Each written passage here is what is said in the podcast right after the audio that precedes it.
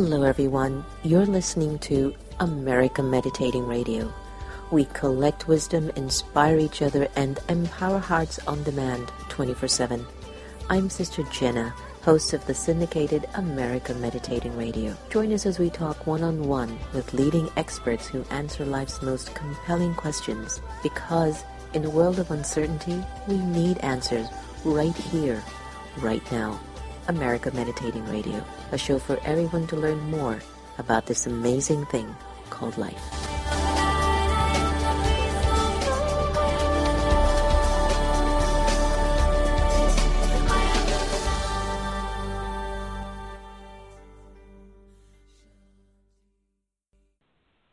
Do you like to meditate? Have you tried to meditate?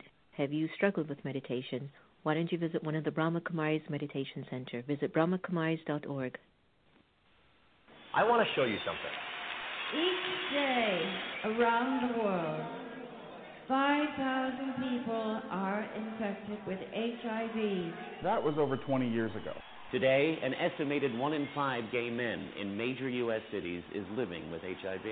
So why aren't we talking about it? Today, we have the tools to make HIV history. Let's finish what we started. Because the world needs you to live.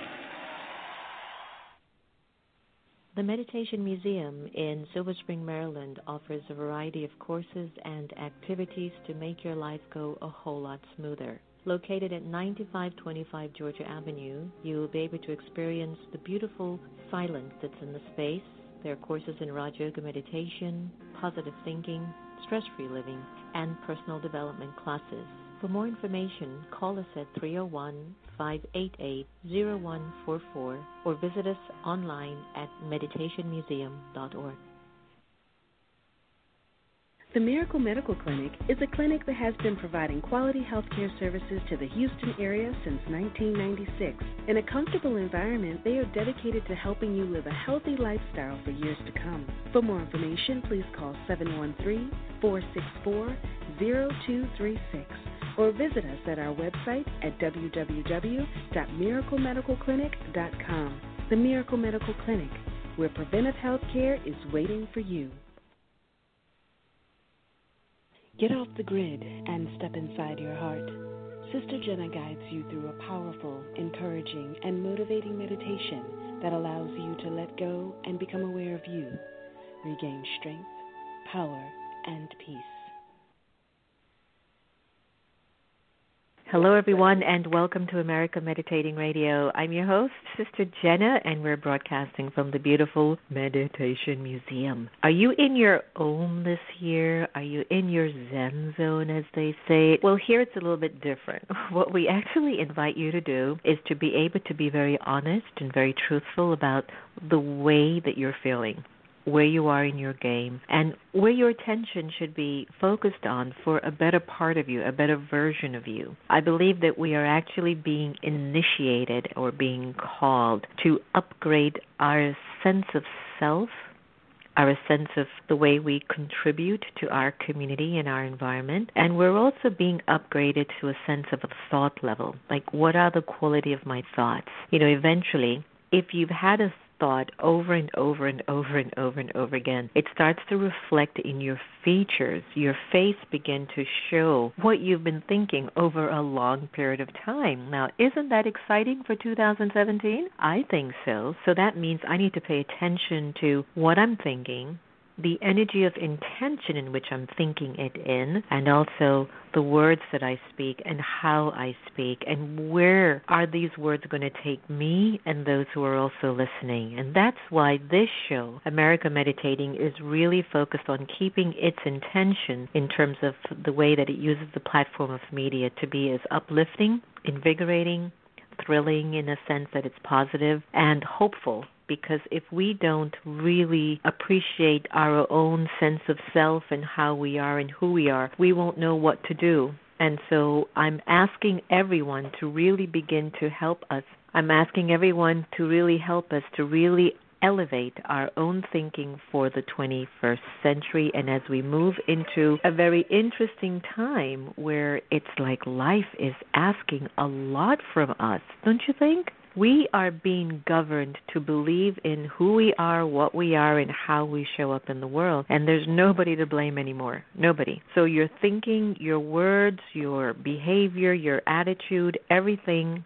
we need to be very clear on the way that we take care of our interior world, the way that we think, the way that we speak, the way that we behave, because the world needs lot of inspiration. And so once we are inspired, then we'll be able to elevate and uplift others. Stay tuned. We're going to be having a heart to heart conversation with a widely published writer, Marianne Schnall. And Marianne's been doing a really a lot of good work. Before I get Marianne on the air, why don't we just pause for just a minute of reflection? Let's do a minute to clear our mind for my Just a Minute meditation CD. Take a deep breath. There you go.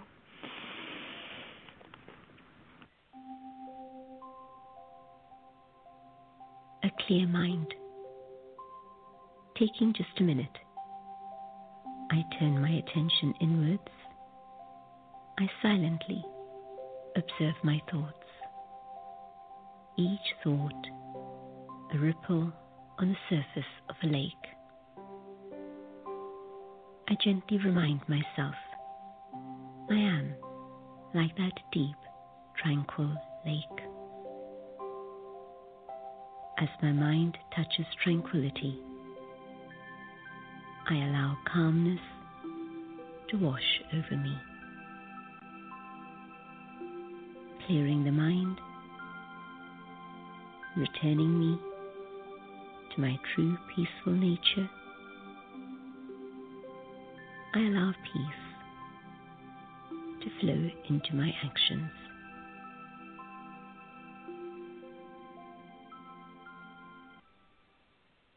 Mm, I love her voice. That's Sister Jayanti from the Brahma Kumaris in the United Kingdom, and her track is called Just a Minute meditation CDs, and that one's called Clear Mind. Well, the America Meditating Radio is proud to welcome Marianne Schnall.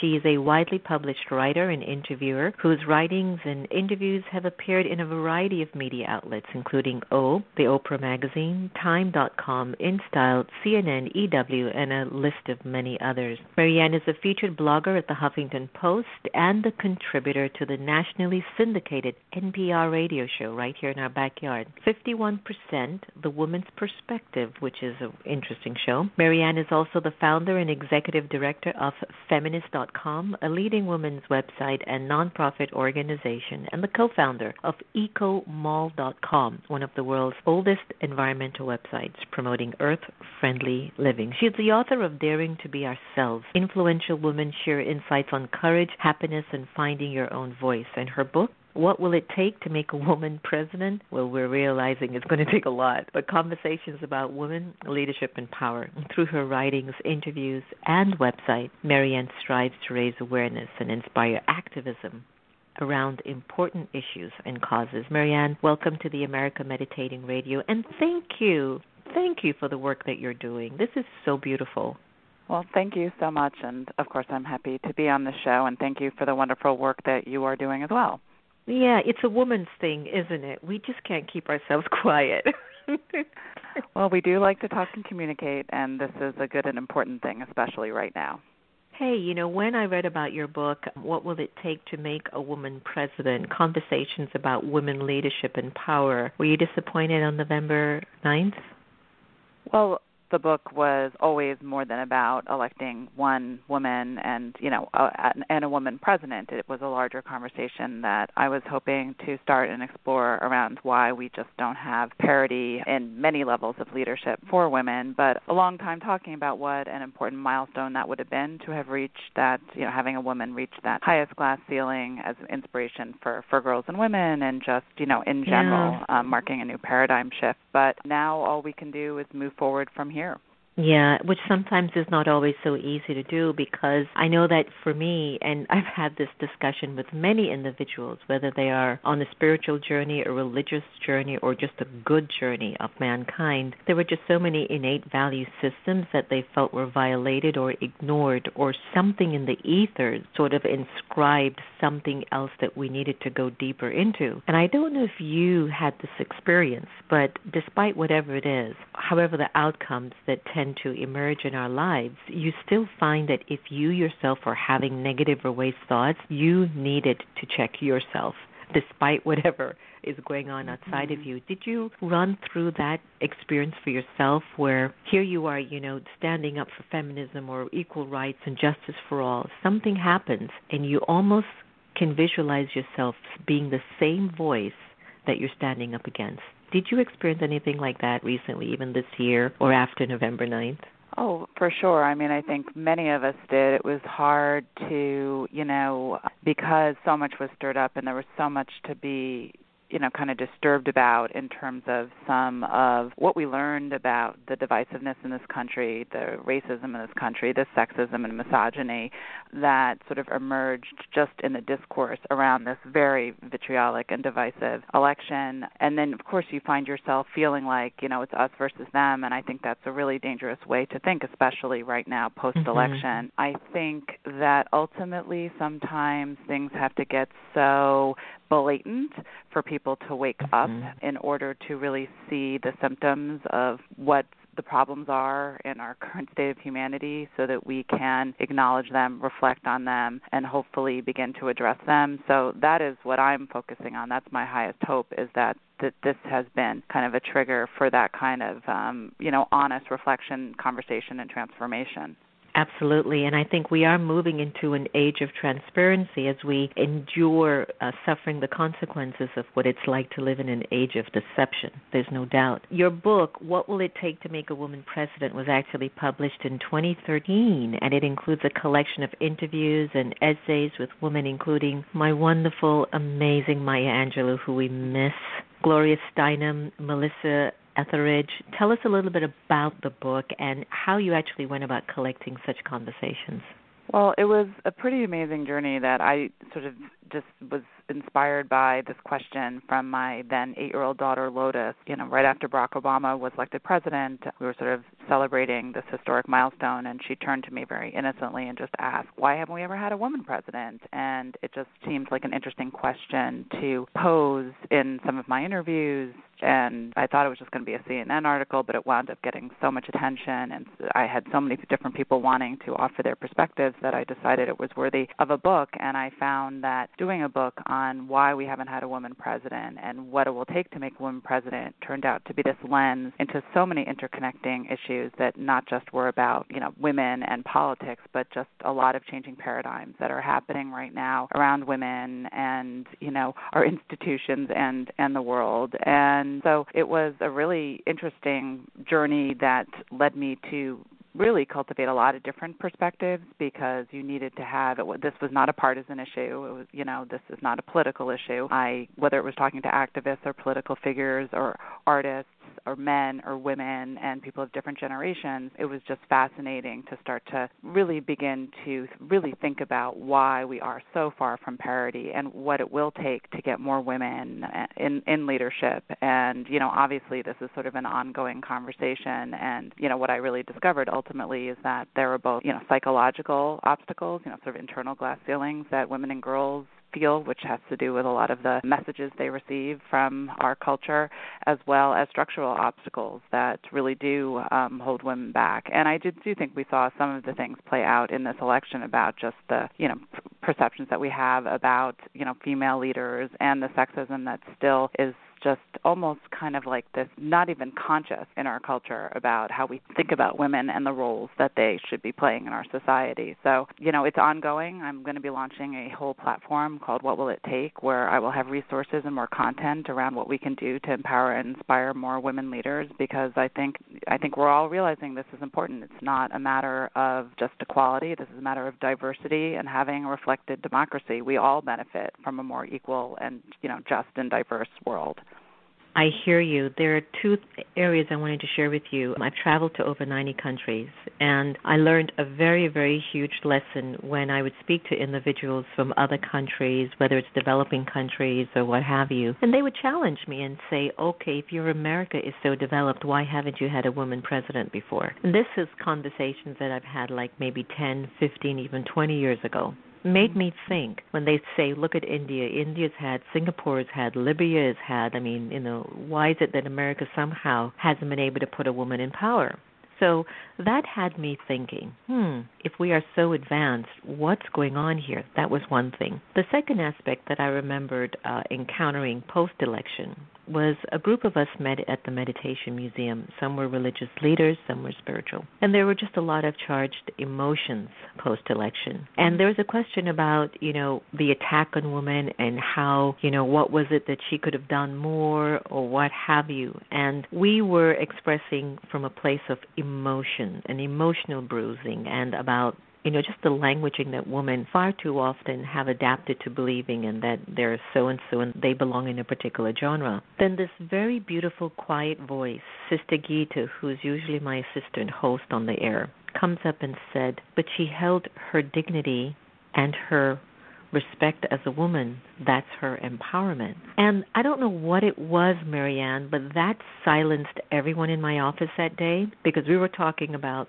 she should become the president, she has been the Secretary of mm-hmm. State. We were addressing a woman's empowerment had to do with physical roles that she played or physical roles that the world could accept that she is empowered. And here was this elderly, very quiet voice said, but she is empowered. Look at the way she handled herself. Mm-hmm. And that floored all of us. I, I don't know if even even touched you as I shared with you that story, but it really touched us at a very deep level. That sometimes I think as women we think that it's just the role that we must fit in, that we are just as good enough to run corporations, to run countries. But maybe what we are running in the world are more these very powerful godly or divine or innate deep values that no one can touch. Like, this is what a mother represents in the world. She holds truth despite whatever it is that she has to go through. Is that making any sense to you? yeah, no, absolutely. I mean, I think the this whole conversation is also not just I've always felt this is not just sort of in in literal, you know, gendered terms, but I also think it's a sign of how we hold and value sort of the feminine in our mm-hmm. you know in men and women and in our society i think that what we saw play out i mean especially i mean some of the disturbing comments that were made by donald trump i mean there was a sense of a very kind of toxic masculinity playing out in a lot of you know what we saw in this election and you know i think that truly first of all women are always in this very difficult position. I heard this in a lot of my interviews about you know can't almost can't win. You can't be you know too soft or or show emotion and right. you're, you're supposed We've to show that you're that. like a tough leader. And yet when you mm-hmm. do that it's like there's this negative bias about powerful ambitious women. It's seen as a negative. They're deemed like unlikable. So it's and you know of all people Hillary Clinton I think you know you could just see so much of that playing out in how people thought of her. And so she almost like couldn't win. It was a very you know tough situation for anybody to be in particularly someone who's trying to break that first glass ceiling. So I think you know there's never been a time in my opinion you know where we need more of the feminine in our world and in our politics. One of the things when i spoke to a lot of you know female um politicians, you know, Republicans and Democrats who were either, you know, in Congress, senators, um, they would talk about, you know, how they and again, not talking in generalizations because obviously there are exceptions to everything, but tend to be consent. Women tend to be consensus builders and and good listeners and communicators. And the the female senators have this tradition where they they gather. It's bipartisan, and they have these dinners where they talk and they connect as human beings and they talk about their families and about their lives and they don't talk about policies or issues. But then when they are in a situation where they are back at work and on opposite sides of an issue, they are able to better find consensus because they're connecting as human beings, not as political adversaries that's just a taste of like what women could bring, and particularly in such a partisan, divisive time. I just feel like we need more of that, and we need men to also be able to value those type of yeah, feminine definitely. qualities. Definitely. We definitely need their participation because it won't be fair. to not have them learn how powerful it is if we all work together as one. What have you learned, Marianne? What have you been learning from doing these countless interviews with powerful women in, in positions of influence? What have you walked away with? Well, my goodness. I mean, I've been doing this for, you know, probably over two decades, so I've learned so much it'll be hard to kind of summarize. You know, I just feel like we, women have so much to offer. Right now, there's so many serious problems facing the world, and we're missing out on half of humanity in terms of their visions and their ideas and, and their solutions, their voices, because we are not in any sector not just political, but in media and the corporate world, you know, even in Uh, worlds of, of entertainment, we're just not represented. And so that's why I think things are so out of balance. And I think the thing that sort of most concerns me is that even though there are, as I said, there are a lot of structural obstacles that, you know, women run up against, it's the psychological obstacles that really I think we need to address because they're sometimes really internalized as girls. I mean, I have two daughters, and you can see all of these influences that prey on girls to try to have them not see themselves as leaders, not value their voices, be distracted by, you know, wanting to please or be liked or focusing on their appearance. So women often don't even realize that they aren't in touch with their true selves and that they, you know, mm. are not, you know, being that they they have a right to have a voice and to have influence and you know and, and lead a follow their calling and uh, their dreams. I mean, these are things that I think mostly we need to address because they're cultural. And I do think that the other th- important thing that I'm learning, and I'm preparing for an event, our third Women and Men as Allies event. We have another one coming up in February. I partner with Michael Kimmel and the Center for the Study of Men and Masculinities. Is that you know we need men to be our allies. Men increasingly are realizing not just that you know to be supported because they realize we would benefit from a more equal, diverse world, but also men want to be freed from these destructive gender stereotypes that also limit and impact their ability to be their full selves or to act in ways that, you know, this toxic kind of notion of what masculinity and being a man is, which we're seeing play out in negative, very harmful ways for men and boys too. So to me, um, right now, this is just so important that we have these honest conversations and I think there are positive trends coming out of the election. I think we really need to like try to be hopeful and, and be aware and foster the momentum that we do see. People are awake, coalitions are forming, people are realizing they need to be active yeah. informed citizens. And also there's even some hopeful trends about there's been a huge surge in women's um, signing up for programs to run for office. So, you know, I'm hoping that maybe sometimes things have to get so bad that, you know, in order to really force a dramatic turn.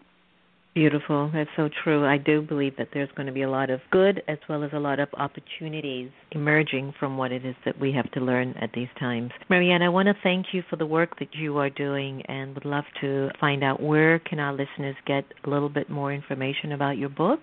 Yes. Um, well, probably you can find out information about both my books and all of the work that I'm doing, including What Will It Take, which I'm hoping to launch this year, at marianneschnall.com. So, which is M A R I A N N E S C H N A L L dot com. Mm, beautiful. Leave us with a better vision, a, a vision that you think, a vision for yourself that would contribute to a better America and a better world. Mm. I mean, it all starts with us it, you know, I think I'm spending a lot of time thinking. My next book that I'm thinking about, I'm writing. Um, tentative title is "The Peace Inside Us." I think right now more than ever, with all of the kind of noise and negativity around us that it's really important for us to, and this is obviously very connected to your show, to really be aware of sort of just our own energy and our own thoughts and our own actions. And we can all do things in big, grand ways and form organizations and volunteer and sign petitions and march and do all those type of things. But it's just as important that we think about, you know, how we're treating ourselves and the words that we put out there, the energy that we put out in, into the world, and really trying to radiate as much as we can hope and positivity and compassion and unity because that's the energy that I feel like the world most needs now. Mm, Marianne Schnall, thank you so much and all the very best and hope to meet you in DC sometime. Oh, I would love that, absolutely. Thank you so much. I enjoy being on your show. Me too. Take good care. Bye bye. You too. Bye bye. So it takes a lot of work, and we also learn a lot in the process of all the work that we do. There's something very profound in listening to stories. If you listen to a story from a very, very clear perspective, you could learn so much about who you really are on the inside. I hope you've enjoyed our conversation with Marianne Schnall. You can visit her at marianneschnall.com at her website, or even go to feminist.com, which is an area that she writes for. Remember, no one can take away your happiness unless you give them permission, and we are here to love each other the same. Let's end today's conversation with Sarah McLachlan. Let's become instruments of peace. Happy 2017, everyone. Take care.